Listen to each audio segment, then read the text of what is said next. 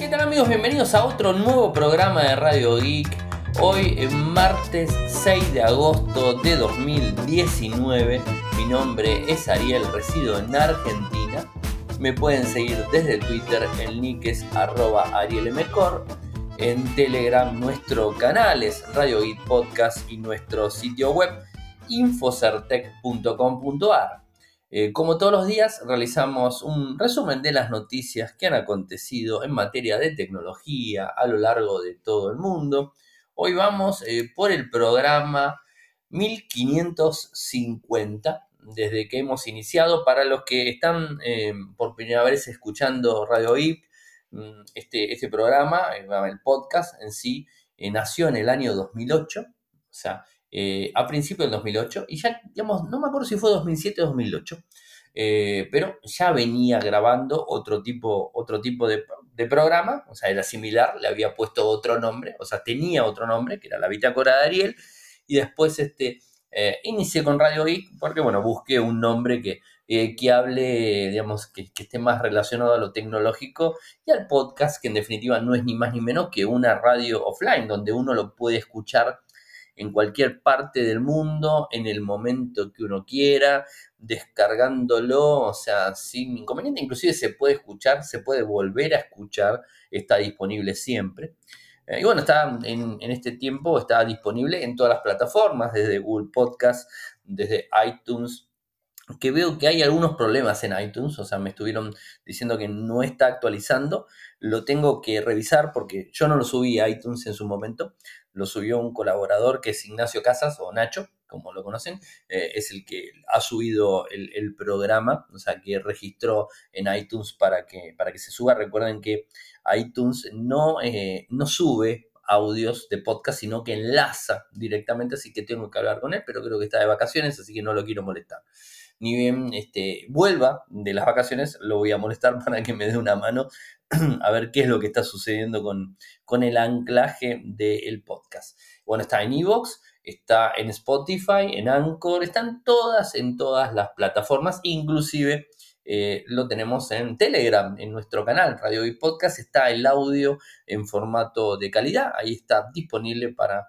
descargarlo automáticamente. Así que bueno, eso sería un poco la idea. Salimos 22.30 eh, hora argentina. Son justo 22.30 hora argentina. Eh, digamos, este, desde Castbox, o sea, en infocertec.com.ar, en el lateral derecho pueden hacer clic en el icono que muestra Castbox y que además dice Radio Geek en vivo y ahí los va a llevar directamente o si no, instalarse la aplicación Castbox para que les avise cuando está disponible. Si lo siguen el programa, bueno, está disponible. Se agradece a todo el que está escuchando el like, eso se agradece. Eh, y bueno, además, eh, que, bueno, que, lo hagan, que hagan correr un poco la bola en, todo esto. Varias personas me han preguntado desde YouTube. Bueno, en YouTube mm, estuve contestando, diciéndoles por qué no estaba en vivo. Y bueno, le estuve pasando la dirección para que ingresen y todo eso. Espero que ya hayan podido ingresar sin problemas.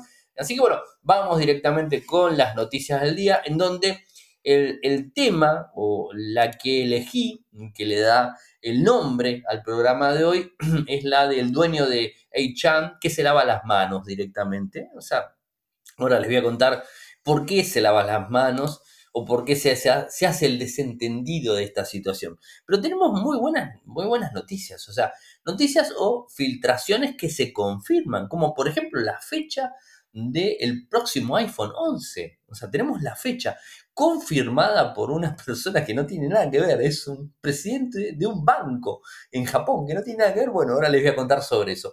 Y arranco directamente con eh, la confirmación directamente de WinFuture, eh, que es un sitio web donde publican eh, información de una manera muy fiable. que, que, bueno, que los mayores filtradores en Twitter están volcando la data ahí adentro, de hecho son columnistas del sitio, y dieron a conocer las características del One Action, del Motorola One Action. Este smartphone eh, que se habló hace tiempo y que iba a salir como segunda versión. Primero salió el, este año, ¿no? Hablemos del 2019, salió el Motorola One Vision y ahora saldría el Motorola One Action. Que la diferencia sustancial en el dispositivo sería que tendría una tercer cámara. O sea, no sabemos muy bien para qué, seguramente eh, para profundidad o para, bueno, no sabemos bien para qué sería la tercera cámara, o por lo menos no nos podemos arriesgar a decir ahora cuál sería el motivo, eh, digamos, la función de la misma, eh, pero muchas cosas no hay. O es zoom, telefoto, o es gran angular. O sea, hay dos cosas, zoom o gran angular.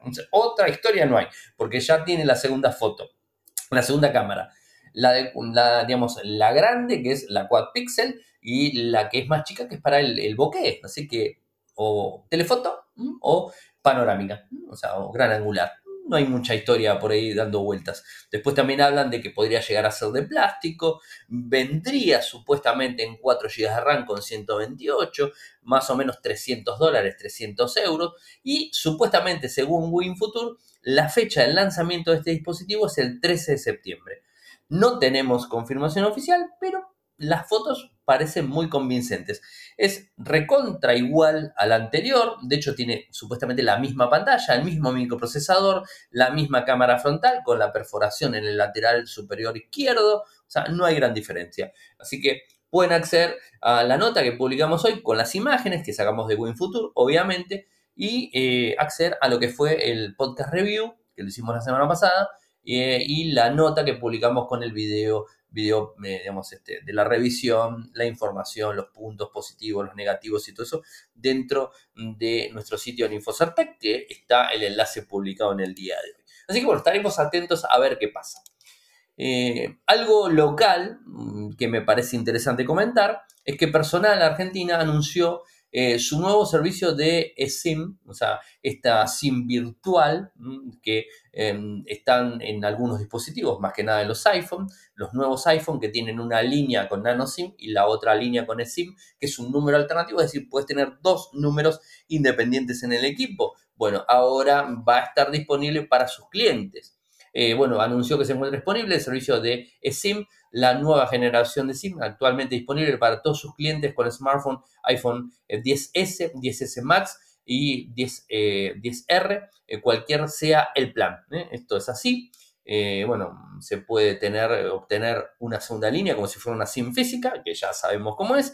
Así que los invito a los que tienen estos dispositivos que puedan este, acceder a esta, a esta historia. Y además están haciendo, digamos, este, un tema comercial y de, marketing en el aeropuerto de Seiza. El aeropuerto de Seiza es el aeropuerto internacional eh, que tenemos aquí en Argentina, en donde se viene de cualquier parte del mundo. Bueno, eh, ahí están con un, digamos, con, con, merchandising, o sea, no merchandising, sino imágenes, digamos, fotos, este, eh, no me está saliendo la palabra que quiero decir, ya sé, carteles, o sea, con, con, este, con este nuevo, nueva opción que dice bienvenido la ESEM, bueno, dice personal, bueno, es simple. Lo dicen todos los idiomas también. Así que, bueno, tienen la información en InfoCenter. No, no abundo más en el tema porque si no la voy a terminar embarrando eh, y no es la historia. Eh, y una de las noticias que, publicamos en el día de hoy fue que Facebook cerró. ¿Se acuerdan que ayer les había hablado de, esta manifestación que quieren hacer en el 20 de septiembre en el área 51, en Nevada, ahí digamos, en Nevada, en lo que sería, uy, ando mal de las palabras, eh, disculpen, sepan disculpar, eh, en Las Vegas, ¿eh? en el desierto de Nevada, en el área 51, pensaban hacer una manifestación el 20 de septiembre, de hecho la piensan hacer, y llegaron a sumar más de 2 millones de personas que habían dicho que iban a asistir.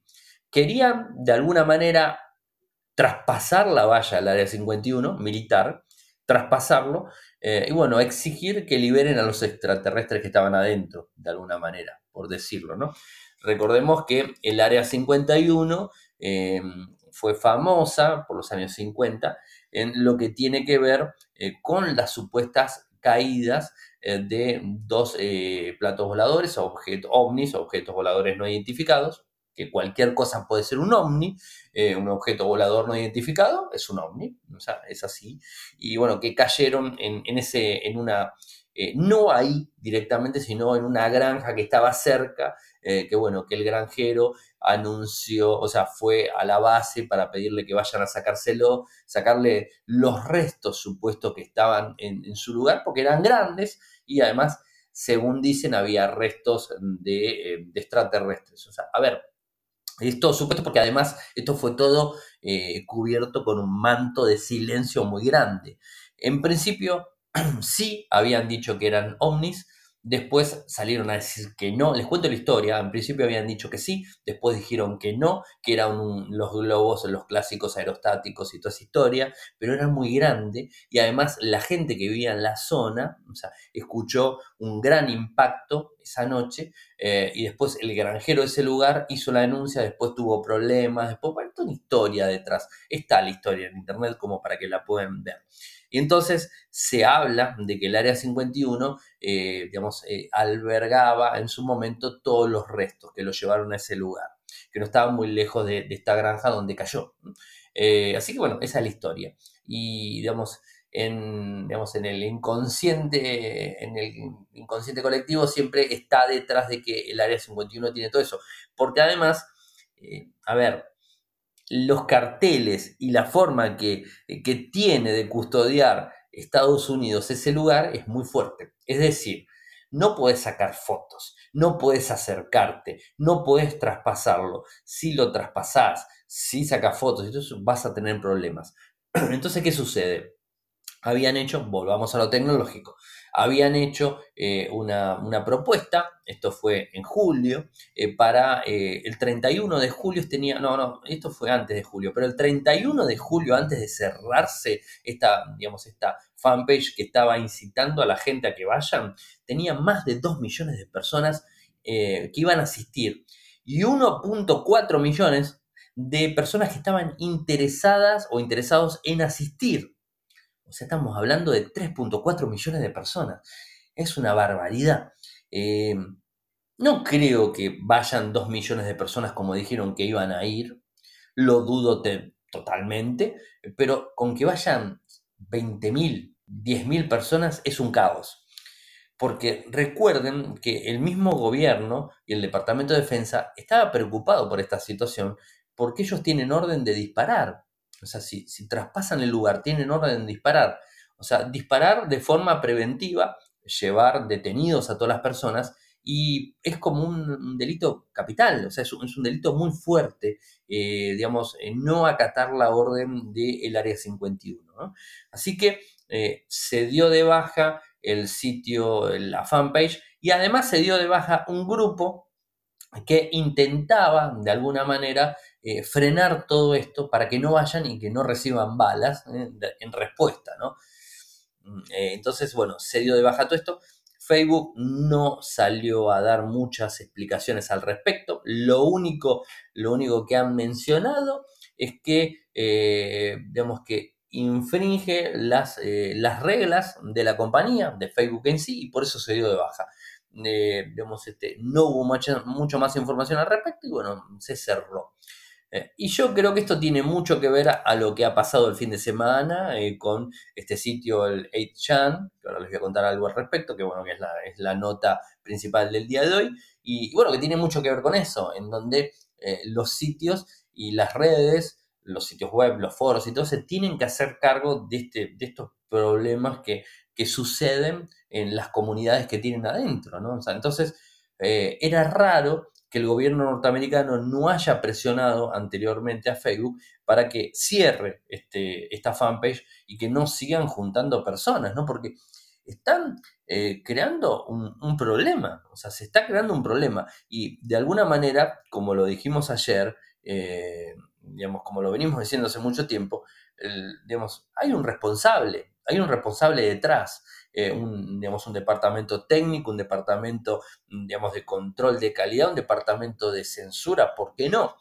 Porque en definitiva, si estás instando a que vayan personas a cruzar un cerco que está totalmente prohibido, que te pueden disparar, estás instando a, un grave problema, ¿no? Entonces, este, creo que de alguna forma, me parece que Facebook o cualquier otro sitio de esta índole o de cualquier forma, debe, digamos, este, tomar cartas en el asunto y bajarlo. Lo que pasa es que tardaron mucho. Evidentemente, pegó fuerte lo de Eichan y ahora eh, no van a dejar pasar estas cosas. Lamentablemente siempre tiene que haber un problema grave para que después se reaccione. Yo no sé si eso es una cuestión humana de, nosotros, o sea, en sí, de las personas, que hasta que no hay un, problema grave, no, hablando mal, no muere una persona, hasta que no muere una persona, no se toman medidas al respecto de algo en este caso no fue una persona, sino fueron más. Eh, y la verdad que no está bueno. O sea, deberían, eh, deberían tomar medidas antes de tiempo. O sea, las medidas se deben tomar de forma preventiva. No se tienen que tomar em, después. O sea, a ver, después está bien que las tomen, sí, pero preventivamente tienen que tener algo. Esto es un poco lo que hablamos ayer y todo eso. Eh, así que bueno, interesante el tema. ¿eh? Estaremos atentos a ver lo que pasa y esperemos que no vaya nadie. Y si no, las personas que vayan, que se hagan una fogatita en el costado, eh, digamos, intercambien, eh, hagan networking, como hacemos nosotros los, los, geeks cuando nos juntamos, hacemos networking y nos, este, nos conocemos entre todos, nos intercambiamos este, los usuarios de, redes sociales y tarjetas y toda esa historia, que ya tarjetas no van más, eh, de última códigos QR, de última, y bueno, y quede ahí, o sea, que, que, no traten de, digamos, de cometer un delito porque la verdad que va a ser, las consecuencias van a ser complicadas. ¿Y qué pasó con, el iPhone 11? La verdad que esto me hizo reír mucho. Eh, me hizo reír mucho, lo leía y dije, no, no puede ser. Eh, tanto Apple se, digamos, filtra tantas, tantas cosas para que no salga, em, no salga a la luz las fechas, no salga a la luz los informes, no salga a la luz las filtraciones. Y viene un presidente de un banco japonés y confirma la fecha de lanzamiento de venta al público del iPhone 11. Me hizo reír muchísimo cuando lo leía. Pero les cuento, es un error que cometió el presidente eh, de, eh, del SoftBank Mobile, Ken Miyauchi, eh, donde presentaba el informe trimestral de ganancias y sin querer revela de forma inadvertida que la línea del iPhone 11 saldría a la venta 10 días antes de finales de septiembre. ¿Y por qué habla de esto? Eh, porque eh, lo que él habla es de una nueva regulación eh, que va a dictar a los operadores de Japón que divinan el costo de los datos, de los precios de los dispositivos en los contratos de los clientes, donde Miyachi contestó diciendo que no está seguro de cómo el SoftBank manejará el lanzamiento del iPhone, dado que solo eh, cuenta con 10 días antes de que la nueva ley se haga oficial. A ver, eh, si nos está dando la fecha, ¿no? O sea, no, no, nos está dando la fecha de cuándo arranca la ley, digamos, este, automáticamente sabemos la fecha, descontándole 10 días, sabemos la fecha del lanzamiento a la venta. Es el 20 de septiembre. El 20 de septiembre va a salir la fecha. Ahora, nos ponemos a pensar un poco, ¿no? O sea, eh, sabíamos más o menos que era para esa fecha. Y sí, si nos fijamos en la historia, en el tiempo, las fechas eh, coinciden en ese tiempo. Lo que pasa es que no está bien que un banco salga a confirmarlo de esta manera. O sea, no lo, no lo confirmó de forma directa, no dijo, no, sí, el iPhone nuevo va a estar a la venta en la calle el 20 de septiembre porque nosotros tenemos que hacer una modificación, bla, bla, bla. No dijo eso. Dio a entender y automáticamente cuando se dio cuenta que había, había metido la pata, como decimos acá, o había, se había, había cometido un error bastante grave de comunicación que le puede generar problemas, lo que dijo fue, Nadie sabe cuándo se lanzará el iPhone. A ver, lo acabas de decir sin querer. Esto es a razón de que un periodista le hizo la pregunta.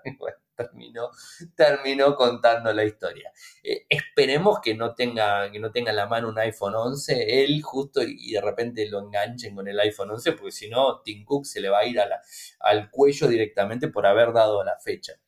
Eh, hay veces me pongo a pensar si estas cosas son a propósito o eh, salen sin querer, porque hay muchas. Ayer veíamos el Note 10, el videito del Note 10 en la India, donde los países lo están mostrando.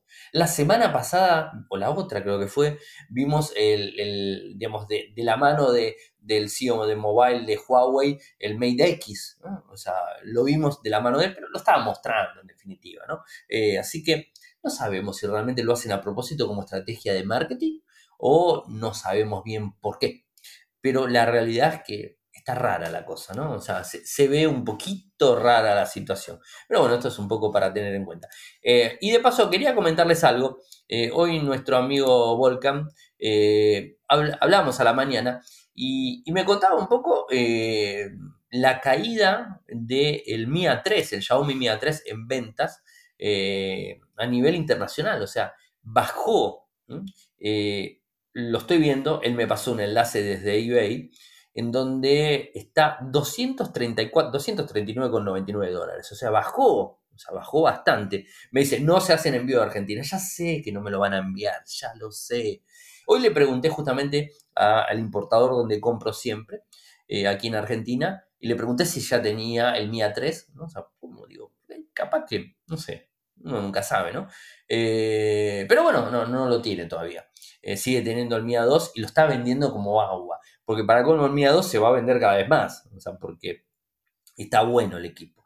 Eh, ahora, este bajó bastante, o sea, las ventas evidentemente no fueron buenas, eh, estamos hablando del de 64 con 4 GB de RAM, eh, bueno, el equipo convencional que se dio a conocer, ¿no? O sea que evidentemente no, no, está generando muy, muy buen revenue el equipo y bueno, el market share del mismo ser bastante horrible. Les voy a pasar el enlace para que vean de, eBay el, equipo. Después me cuentan en cada país en donde están, sea, Argentina no sé si está disponible, creo que no. Eh, no busqué Mercado Libre, por ejemplo, para ver si estaba. Eh, pero no, calculo que no va a estar. Pero miren, voy a hacer algo que no, a veces lo hago, a veces no. Voy a probar en Mercado Libre aquí en Argentina, a ver si está disponible, si alguien ya lo tiene. A ver, uno nunca sabe, capaz que, capaz que está disponible. Mm, mm, mm. Eh, esto no se hace en vivo, o sea, no, no, no me hagan caso, esto no lo deben hacer en vivo. No, no, no, no. Está el Mia 2. Em, los Redmi están. Mm, ah, sí, miren, acá lo tengo. Eh, Xiaomi Mi A3 de 64 en pesos argentinos, o sea, lo estoy viendo con envío gratis, no sé cómo será. Va, envío gratis de Mercado Libre. Está 17.980 pesos argentinos. Para que se den una idea, el Mi A2 de 64 negro, hoy me lo cotizaron a 9.999, 10.000 pesos. Este está casi 8.000 pesos arriba, casi el doble. Eh, les digo porque hoy me pasaron el valor a, a 10.000 pesos. Y este está a 17.980. Es el único que estoy viendo que está disponible, que lo habrá traído por ahí. Está casi igual que el Redmi Note 7, el mismo, el mismo valor del equipo. Eh, así que bueno, o sea, un solo, uno solo lo tiene uno, solo lo, está teniendo. Los valores, o sea, no existen, o sea, porque son valores que, se dan dependiendo de quién lo traiga y todo ese tipo de cuestiones, ¿no? O sea, esto es más que, más que lógico. Pero bueno, sí, está, ya está disponible. Hay uno que, lo tiene ahí. A ver si le hicieron preguntas, ya que estoy. Eh, a ver, un segundo. Dice, eh, nuevo sellado con garantía. A ver si le hicieron alguna pregunta. Mm, mm. No le hicieron ninguna pregunta. Eh, garantía de seis meses. Evidentemente lo trajo de afuera. O sea, lo trajo de afuera y lo está queriendo vender ahora por estos lados. Pero un poquitito caro, les voy a decir. Así que bueno, sigamos con, más noticias. Quería comentárselos. Eh, Google como empresa mm, cerradora de productos, lamentablemente cierra Google Trips, esta, esta aplicación que está muy buena, eh, que permite o que permitía eh, descargar un destino específico y ese destino cuando íbamos al lugar teníamos todo geolocalizado, podíamos armar el itinerario de a dónde íbamos a ir, si estábamos cerca nos abría Google Maps, nos redireccionaba, nos mostraba fotos, eh, información en general, ¿no? Eh, bueno, lamentablemente se acabó Google Trips. Es como que cuando Google es, cuando vos te acostumbras a un servicio, Google te lo cierra. O sea, eh, en algunos servicios lo sufrimos más, en algunos servicios no se sufre tanto. Yo creo que en el servicio que más se sufrió, por lo menos desde mi lado, fue Google Reader. Google Reader lo sufrí muchísimo. Por suerte salió Feedly y, bueno, salió ahí detrás y, lo solucionó.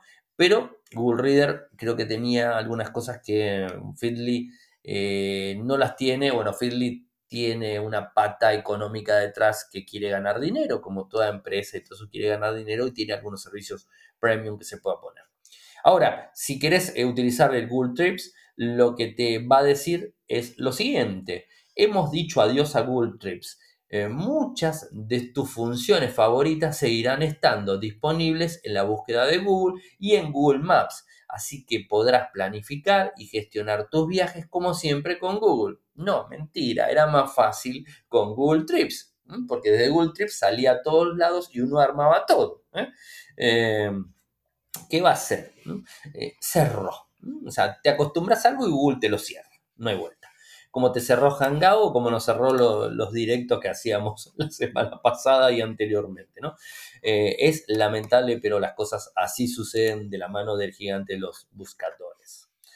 Un nuevo fallo de seguridad en los chips de Qualcomm que están comprometiendo a millones y millones de dispositivos Android a lo largo de todo el mundo.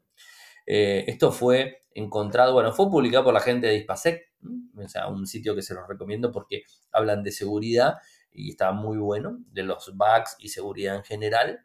Eh, y este, esta vulnerabilidad en, Qualcomm y en los chips específicamente fue descubierto por un equipo de investigadores que se llaman Tencent Blade eh, y que han bautizado a esta, este, este problema como Qual PWN y reside directamente en el firmware de los chipsets de Qualcomm que dan, eh, digamos, este, están detrás de la gran mayoría de los dispositivos, excepto de los Samsung que tiene Exynos, excepto de los Huawei y excepto de los MediaTek, que andan dando vueltas por ahí.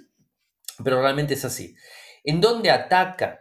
Según los investigadores, dice que eh, fundamentalmente hay dos vulnerabilidades críticas en los chipsets Qualcomm una dentro del controlador del kernel Linux para Android, eh, que si se encadenan las dos vulnerabilidades, esto podría llevar a que los atacantes puedan obtener, obtener control completo sobre el dispositivo eh, y, eh, digamos, este, hacer lo que quiera. Y esto de, digamos, en una emisión y recepción inalámbrica, es decir, que no tienen que tener acceso directo al teléfono, o sea, tocarlo, sino que pueden acceder por fuera.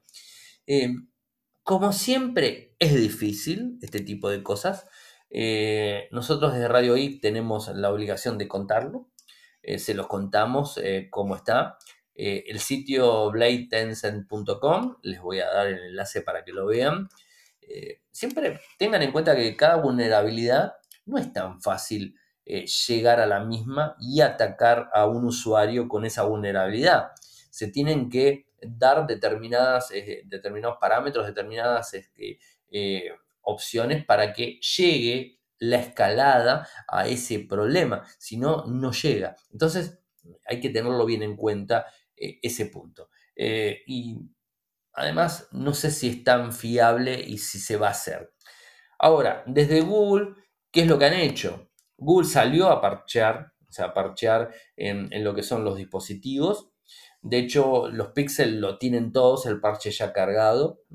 Y ahora eh, Google dijo eh, en su boletín de seguridad, lo ha publicado en source.android.com, ahí publicó, eh, digamos, el parche de seguridad que está de agosto del 2019, tiene, digamos, este, la corrección para que el microprocesador no termine atacando, o sea, atacando a lo que sería el sistema operativo. Porque en definitiva, ¿qué hacen?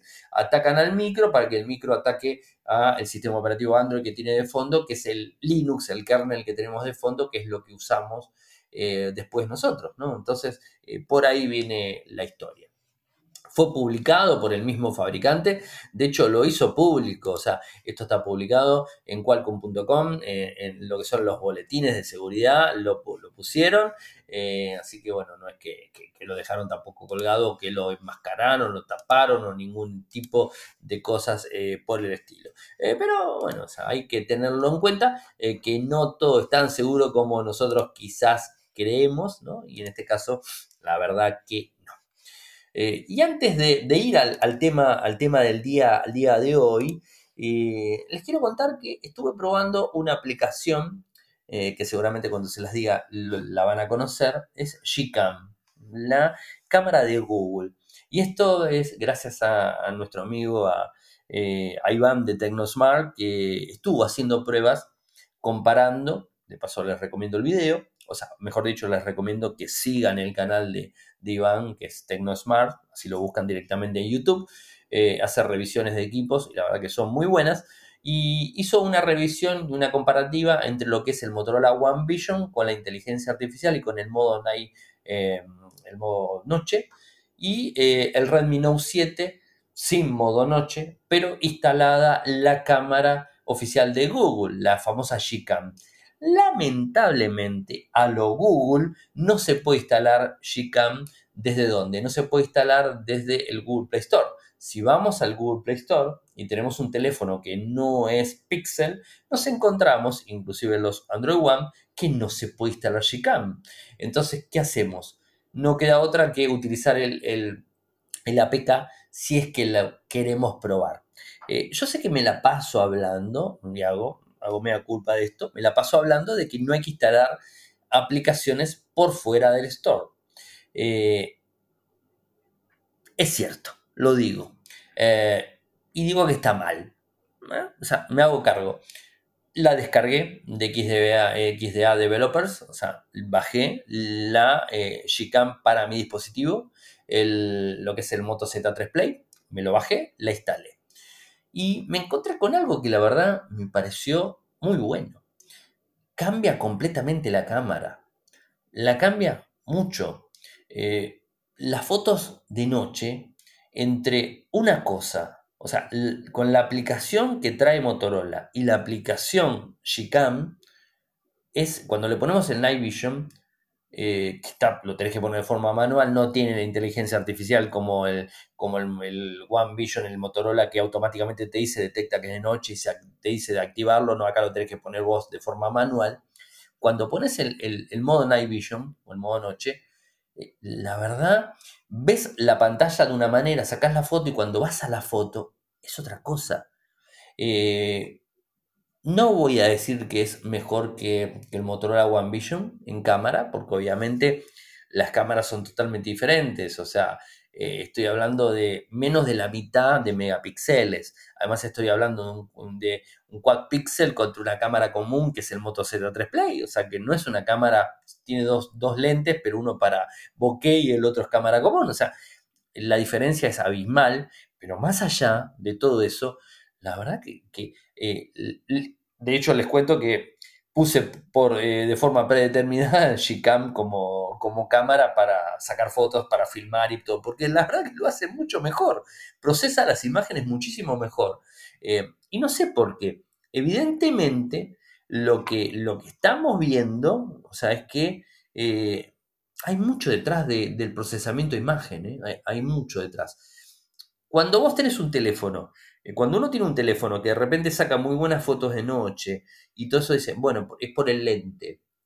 Es por el lente, pero no solamente por el lente, sino también eh, por lo que tiene que ver con el software que está detrás del lente, evidentemente, como lo tiene el Pixel. Recordemos que los Pixel, los dispositivos de Google, siguen teniendo una cámara y son de los mejores en, en imágenes capturadas. O sea, están arriba casi de todos los smartphones y tienen una sola cámara. Sí, no tiene lo que es este, el telefoto, no tiene el gran angular, eh, el bokeh lo hace, lo hace rápido. Realmente los píxeles hacen todo eso eh, y tienen un solo lente. Con lo cual el software que tienen detrás, que en definitiva es la Gcam, la, la aplicación, que no la podemos instalar en nuestro Android porque mm, te dice que el dispositivo eh, no es compatible, es lo primero que te tira, por más que tengas un Android One.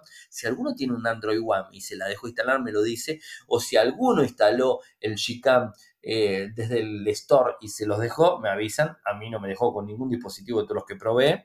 Pero bueno, siempre puede haber, supuestamente es para los píxeles, o sea, así que por ese lado viene y eh, utilícenlo realmente la aplicación porque está muy buena. Ahora vamos al otro lado. ¿Les recomiendo que lo descarguen o no? Bueno, queda a la entera, eh, este, se los dejo a ustedes si la quieren descargar o no. No voy a hacer lo que siempre digo que, tengo, que, no tienen que hacer los sitios. No les voy a pasar el enlace para que descarguen el APK. A ver, lo probé, me funciona bárbaro, me hice cargo de haber instalado una APK mientras siempre digo que no, pero realmente tengo una mejora en la cámara, tengo una muy buena mejora en la cámara y las fotos de noche la verdad que eh, están muy buenas eh, y, la cámara en sí responde más rápido, por ejemplo las fotos panorámicas es mejor que el software que tiene Motorola. Eh, y el único dato que les puedo decir, eh, el único dato que les puedo decir a ustedes es que está para cada modelo de teléfono. O sea, si quieren XD, XDA Developers, mm, ahí eso solo les digo, bueno, eh, tienen toda la información para instalarlo. Así que bueno, pero no les voy a dar el enlace, che. y lo que decía, lo que decía nuestro amigo Iván de Tecnosmart era, era justamente que habría probado el Redmi Note 7 eh, y le puso la Gcam y estaba a la par del Motorola One Vision. Eh, entonces me pongo a pensar, si tengo un Moto Z3 Play que no tiene la cámara del One Vision y estoy entre un entre lo que viene cuando saco una foto nocturna que es como cualquier teléfono, o sea, no es buena, eh, y le pongo el Gcam y estoy en un 50% de la calidad que saca el Motorola One Vision, ¿qué quiere decir? Que si tengo un teléfono con mejor cámara que el, que el Z3 Play, voy a tener algo mejor que el One Vision. O sea, porque no hay gran diferencia. Le soy sincero, o sea, no le encontré gran diferencia. Obviamente tendría que ir a los mismos lugares que fui con el One Vision, como ese piso 26 que fui, que saqué las fotos, que fue la revisión cuando publiqué la otra semana, y probarlo con el Z3 Play, con este Gcam, a ver si saca las mismas fotos de la misma manera eh, yo creo que va a estar medio ahí, la va a pelear bastante bien, ¿eh? porque he sacado fotos de noche a edificios, he sacado fotos de noche a lugares oscuros y la verdad que me ha sorprendido la cámara, algo que no lo hacía la cámara principal. Así que, bueno, simplemente quería contarles que me asombró muchísimo eh, esta aplicación y que estaría buenísimo que Google la libere para todo el mundo, que no solamente sea para Pixel. Es lamentable algunas cosas que hace Google, ¿eh? O sea, es cierto, les conté lo de Trips, eh, bueno, lo de Hangout la semana pasada, que sigo dolido con ese tema, eh, más allá de que con Castbox estoy más que, más que conforme, inclusive creo que estoy más contento con Castbox, pero no importa, me cerraron la opción y la verdad que yo quería seguir teniéndola. O sea, prefiero decidir yo cambiar, ¿no? Que me lo cambien ellos de forma compulsiva. Así que bueno, eso es un poco la historia. Y bueno, antes de, ir al último tema, como todas las noches, agradecer a, la gente de linguar.com.ar por brindarnos su apoyo, como siempre, hace mucho tiempo. Gracias, Linguar. Además, agradecer a la gente de Kasperky por brindarnos eh, licencias de eh, lo que sería el Kasperky Total Security para las personas que quieren apoyar a Radio Geek desde Patreon. O sea, ingresen a www eh, patreon.com barra Radio Geek, www.patreon.com barra Radio Geek. Ahí van a tener una opción, se las voy a hacer más fácil hoy, eh, para los que quieren eh, apoyar a Radio Geek. Desde ahí hay una opción para tener el Kaspersky Total Security totalmente gratuito por un año. Así que peguen una miradita y digamos, nos pueden ayudar, obviamente. Y me voy con el último tema más de vuelta. El dueño de 8, ah, de chan o 8chan, como le quieran decir, no tengo ni idea, eh, depende el idioma, porque dicen que el inglés lo digo mal y tienen razón. Eh, hay, hay una cuestión al, respecto de esto. Él dice, eh, este, esta persona dice, inclusive lo sacó en video, que no fue publicado el, digamos, este, el manifiesto en el sitio cuando iba a hacer eso, sino que no lo publicó el tirador, sino que lo publicó otra persona. ¿Se acuerdan cuando pasó? El tiroteo fue eh, en El Paso, en Texas, el sábado 3 de agosto, o sea, fue este sábado. Em, y el manifiesto era un manifiesto anti-inmigrantes, lleno totalmente de odio, escrito, según dice él, presuntamente por el responsable del tiroteo, que habría sido subido antes de la masacre. El dueño, el, hoy salió en un video, Jim Watkins, eh, que no es el fundador, sino es el dueño, nuevo, eh, salió a hablar eh, de, este, de este tema y, dice que el manifiesto fue publicado primero en Instagram y no en su sitio. Watkins asegura que el documento después fue cargado en su sitio por otro usuario y que las autoridades fueron alertadas. O sea, ¿qué quiere decir que él lo vio y lo alertó? No sé. Eh, antes que nada, el tirador del paso publicó en Instagram, no en 8chan. Así lo aclara. Después, estas son palabras de él, ¿eh? después alguien cargó el manifiesto en la página. Sin embargo, ese manifiesto no fue publicado por el atacante de Walmart. Y no sé si él lo escribió o no, pero es claro que no fue publicado por el asesino. Se está lavando las manos. A ver, convengamos en algo. Más allá de que haya sido él, otro, el quien sea, eh, sabía de la situación. Deberían haber, bueno, dice que lo alertó a la policía, no sé. Este, eh, es una manera de lavarse las manos después de todo el lío que se le vino encima. Vamos de vuelta a lo mismo, eh, lo mismo que hablamos ayer. Si tenés un sitio web, si tenés un foro, si tenés una red social, te tenés que hacer cargo. Y si no estás a la altura para hacerte cargo, cerralo. Porque este tipo de cosas es muy complicada. O sea, y hay que tenerlo en cuenta que el odio que se genera en las redes sociales, pensando que existe el anonimato, eh, es muy grande. Y más acá, en donde había anonimato, porque el mismo, el mismo creador, fundador, y después el que lo compró, seguía manteniendo que era totalmente anónimo. O sea que le genera un plus. O sea, un plus. Porque, está bien, me vas a decir, bueno, en Facebook también puedo ser anónimo porque me genero con el nombre Pirulito, entro como Pirulito y pongo tal cosa, pero está bien, eh, es Pirulito, no es una dirección de correo de alguien personal, pudiste dar toda la vuelta, pero de alguna forma se encuentra la IP, está todo bárbaro. Pero en definitiva en Facebook no puedes entrar de forma anónima a poner algo, sino que tiene que ser Pirulito, o sea, tiene que haber un registro de alguien. Entonces, por algún lado arrancas. En cambio, en HM, arrancas de la nada, o sea, no tenés ni siquiera un usuario si querés, eh, no tenés absolutamente nada de nada. Entonces, es más difícil investigar y encontrarlo. Y más eh, cuando eh, en, un lado que te dan libre albedrío para hacer el. para publicar lo que se te antoje. y bueno, es delicada la situación. O sea, y una persona que está mal, o sea, mentalmente, porque más allá de que él lo, lo considera un asesino, que es correcto, estaba muy mal mentalmente para hacer una cosa de esta. Es un, no sé, como no, tengo mucho, muchos calificativos para, para, mencionar lo que hizo ¿no? en el paso directamente, ¿no? pero bueno, es, un tema. Más allá de todo eso, recordemos también eh, que hubo otras masacres que fueron publicados en, en Chan, o sea que fueron otras masacres publicadas. Así que no, te, no se puede lavar directamente las manos y decir, ah, no, no, no, no fue, lo publicó primero en Instagram. ¿Lo pudo haber publicado en Instagram primero? No sé. Eh, ahora ya no está ni siquiera Chan en línea, así que, ahora qué podemos ver. Y más allá de que esté en línea y si lo borró, si total esto... Eh, la verdad, este, estos sitios deberían em, tener, eh, deberían cerrarlos. O sea, creo que deberían cerrarlos porque si, digamos, si hacen, si generan odio, ya no va. A ver, y no lo digo solamente yo, sino que lo dice el mismo fundador. O sea, el mismo fundador lo mencionó. Él creó el sitio para hacer un mundo mejor. Y esto realmente, como dice el fundador, no hace que sea un mundo mejor. No le hace ningún bien al mundo. Es lo que dijo directamente. Él el creador que es el fundador, Frederick Brennan. O sea, no el que salió a hablar, que es el nuevo comprador, sino Frederick Brennan, que eh, salió el 4 de agosto a hablar en el periódico de New York Times y dijo que el sitio debe cerrarse. Él lo dijo. O sea, es así. Es completamente negativo para todo el mundo, excepto para los usuarios que están ahí.